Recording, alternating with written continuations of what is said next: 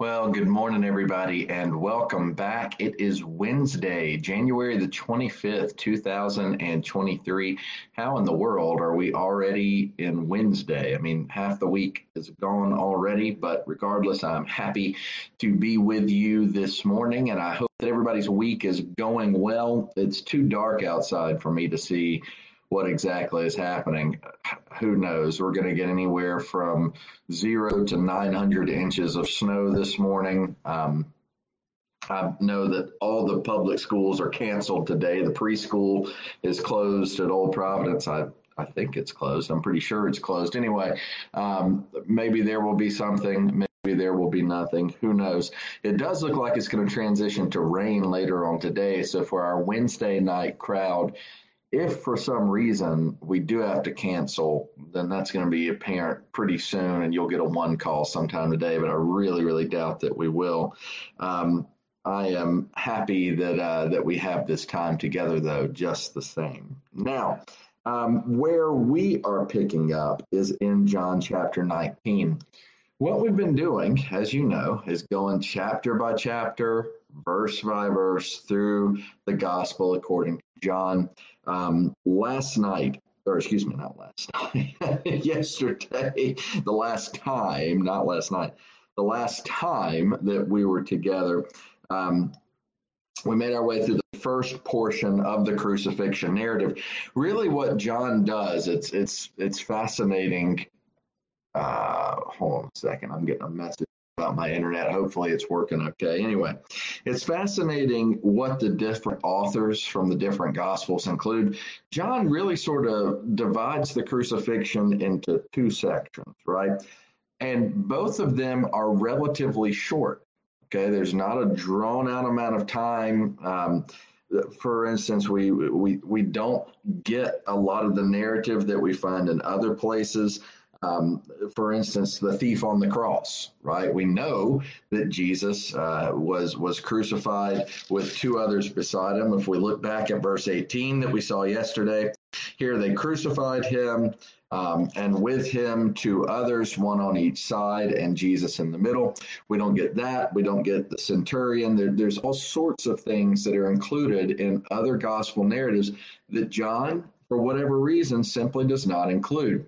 Instead, John focuses on two main aspects. The first is that of control, right? That Jesus remains in control. Um, th- there is no compelling him to do this, right? It's very clear that Jesus is on a mission here, okay? So that's the first side that John brings out.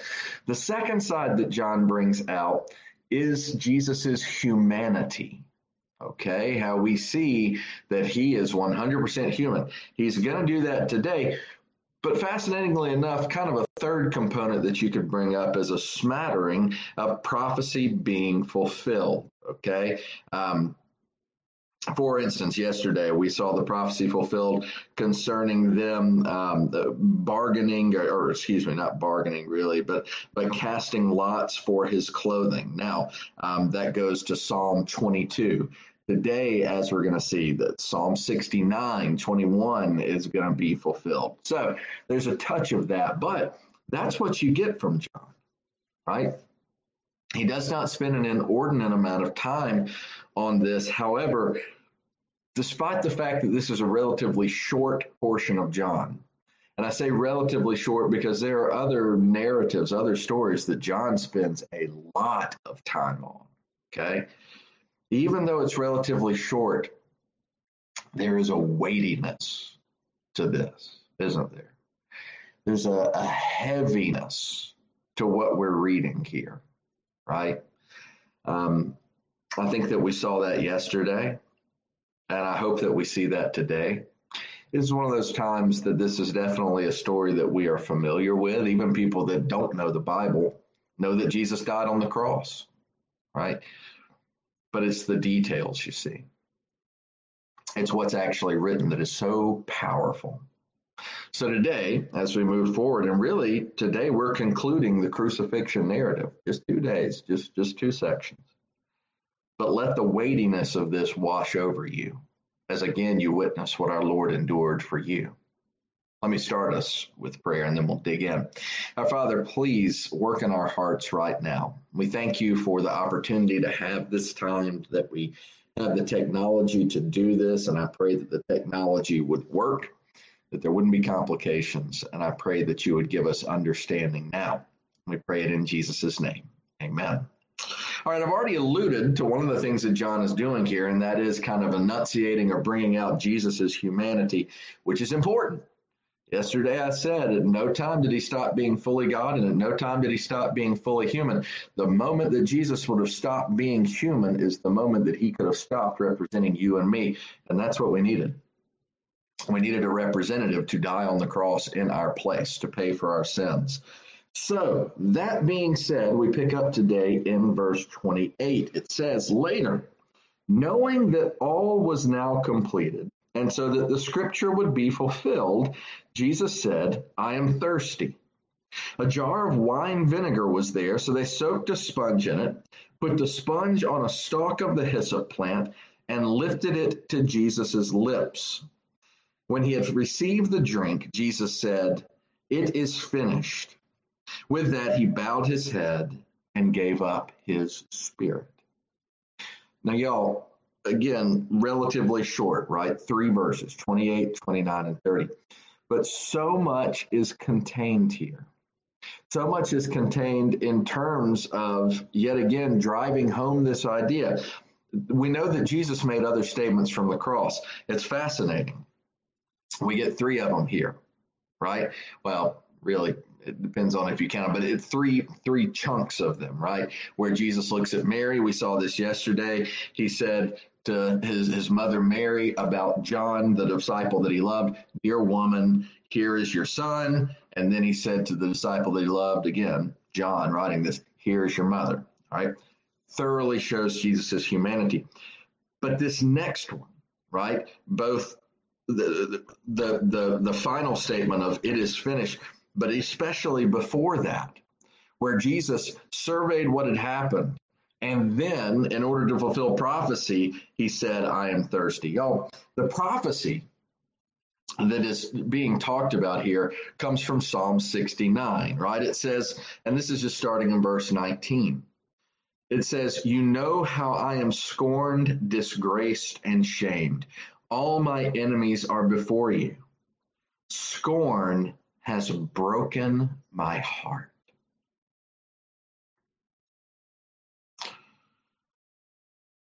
and has left me helpless.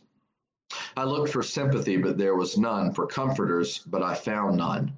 They put gall in my food and gave me vinegar for my thirst. Y'all, definitely, very clearly, Psalm 69 21 is what is being fulfilled here when Jesus said, I'm thirsty. And then they soaked the sponge and the wine vinegar and lifted it to him. But if you're going to understand the gravity of all this, you'll note from Psalm 69 that the focus there is not the physical pain from the psalmist. And certainly this points forward to Jesus. It's not the physical pain, it's not the agony that has been endured, it's the scorn. It's the fact that Jesus, as he faced this, was brokenhearted why? Well, y'all, the reason that Jesus was brokenhearted was not just because of the derision, not just because he's thirsty and they give him vinegar to drink. The, what a vile thing to do. It's not that. His being brokenhearted, Jesus feeling that scorn is directly related to why Jesus said, It is finished. Y'all, there are so many reasons why Jesus made such a conclusive statement, right? Is he talking about his passion and suffering? Yes, he's talking about that. Is he talking about the prophecy being fulfilled? Absolutely. When Jesus says it is finished, is he talking about the end of his life? Yes. But y'all, when you read this in light of Psalm 69, right, in light of this prophecy about what our Lord would endure, we cannot forget that when Jesus says it is finished, this also includes his taking our sin on himself. You see, the source of the scorn there is not embarrassment. It's not shame at being naked in front of everyone. It's not shame in being hung up in front of everyone. The shame that Jesus felt, the heartbrokenness that Jesus experienced. If you know him, it's because of you. It's because of me. It was the weight of our sin, the, the burden of our transgressions that we were supposed to pay for based on justice. That in order to satisfy justice, in order to satisfy the holy God, Jesus took our justice so that in being just, he may show mercy. When Jesus said it's finished, it was a comprehensive statement. It encompassed everything that Jesus came to do, why he came to do it, and everything that would be accomplished by what Jesus did. His statement, it is finished, there in verse 30. It encompasses the fact that his mission to come and save his people from their sins to indeed be the spotless Lamb of God. His mission was complete. He took the cup of wrath that was ours and drank it all himself. And with that, the end of verse 30, he bowed his head and gave up his spirit. What does this mean? I don't know. Was this Jesus's final moment where he realized he was not going to be pulling up again to gather breath. And y'all, this is our Lord. This is the one who is perfect. Was that what this is? We don't fully know that you can pontificate on this, you can guess, you can make all sorts of statements. But at this point, Jesus knew with the final prophecy completed, with all the prophecies completed. And if you go through and look at all the prophecies that Jesus fulfilled, y'all, it's unbelievable. But with that final one being completed, he said, It's over, it's finished, it's done. And he gave up his spirit. Now, again, we don't have the accounts of the other disciples. They focus on other things, right? Like the darkness and the earthquakes, and we just don't get that. And that's okay. That's not John's point. John's focus solely is on the completed mission of Christ. And so to that end, verse 31, now it was the day of preparation, and the next day was to be a special Sabbath. Because the Jews did not want the bodies left on the crosses during the Sabbath, they asked Pilate to have the legs broken and bodies taken down. The soldiers therefore came and broke the legs of the first man who had been crucified with Jesus, and then those of the other. Now, maybe you weren't here last week when we covered why uh, prisoners were usually savagely beaten before being crucified. They were beaten so mercilessly because it sped up the crucifixion process. Again, not to be terse, not to be cold and clinical, but when you were crucified, you didn't die from blood loss, right? Though Jesus did have nails and his hand and feet nailed to that cross. What you died from was asphyxiation. You suffocated because as you hung on the cross, right, you had to continually pull yourself up in order to take a breath because it compressed the diaphragm. All right. And so if you're wondering, well, why did they break legs? You know, is this just insult to injury? No. If anyone was still living after all of this time, if you broke their legs, they could no longer push themselves up again. And then they just die. As a side note, let there be no doubt about the brutality of this, the horror of this. But, verse 33, when they came to Jesus and found that he was already dead, they did not break his legs. We know that's a fulfillment of prophecy, too. Instead, one of the soldiers pierced Jesus' side with a spear, bringing a sudden flow of blood and water. Okay?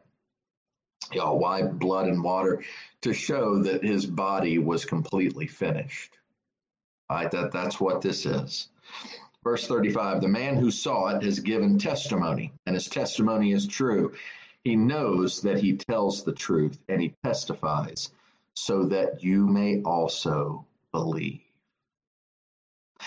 Y'all, it's that last line that John reveals the whole point of this. The whole point of why he has written what he has written. After saying this about Jesus, that his legs weren't broken, we find out from other writers that too fulfills prophecy about not a bone was broken. Right? But as soon as John finishes with a sudden flow of blood and water, he then takes the, the text and he shifts around. Now you might say, the man who saw it is given testimony. It's curious here. John most certainly is talking about himself, and yet He's no longer the one who Jesus loved. John is so focused on Jesus' mission being fulfilled, he doesn't refer to himself that way anymore, right? In fact, if you go back to verse 26 or verse 27, he doesn't say the disciple whom Jesus loved. He just says, and to the disciple, right? Fast forward to what we just read, verse 35. He doesn't even call himself a disciple. He goes from the disciple who Jesus loved to the disciple to the man who saw it. And yet he gives the entire reasoning for the gospel according to John. The man who saw it has given testimony, and his testimony is true. He knows that he tells the truth, and he testifies so that you also may believe. See, John simultaneously has told you why he's written what he's written, but he's also simultaneously told you that he believes these things to be true. So if you're wondering, well, why did Matthew, Mark, and Luke include this, but John didn't include this? Or I wonder why John spent so much time on this story as opposed to this, and why didn't John even bring that into the equation? Because he wrote what he wrote and by the way, this is God's word breathed out through him, right? But what is written here is written with the intent that you and I would read it from an eyewitness and that we would believe. Then we see in verse 36 these things happen so that the scripture would be fulfilled. Not one of his bones will be broken. And as another scripture says, they will look on the one they have pierced. And with that, John is done. He has wrapped this up. Next, we move to Jesus' burial. But for today, as we end this section, it's going to be fascinating who pops up at Jesus' burial. An unlikely character, in fact, is going to be there. One that we've never really met before is going to be there, but another one that is very unlikely shows up. And yet, as we finish this, there's a simple component here that we dare not miss, and it's this. Know, in terms of opportunity,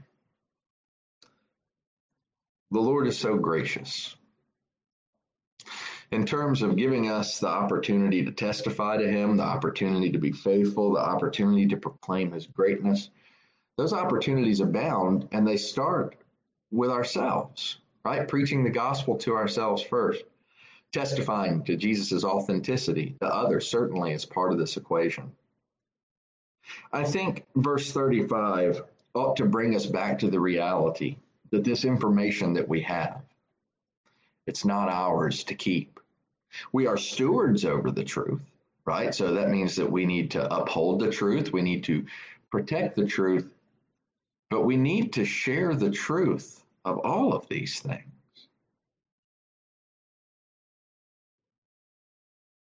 You know, I don't know how you process Christianity.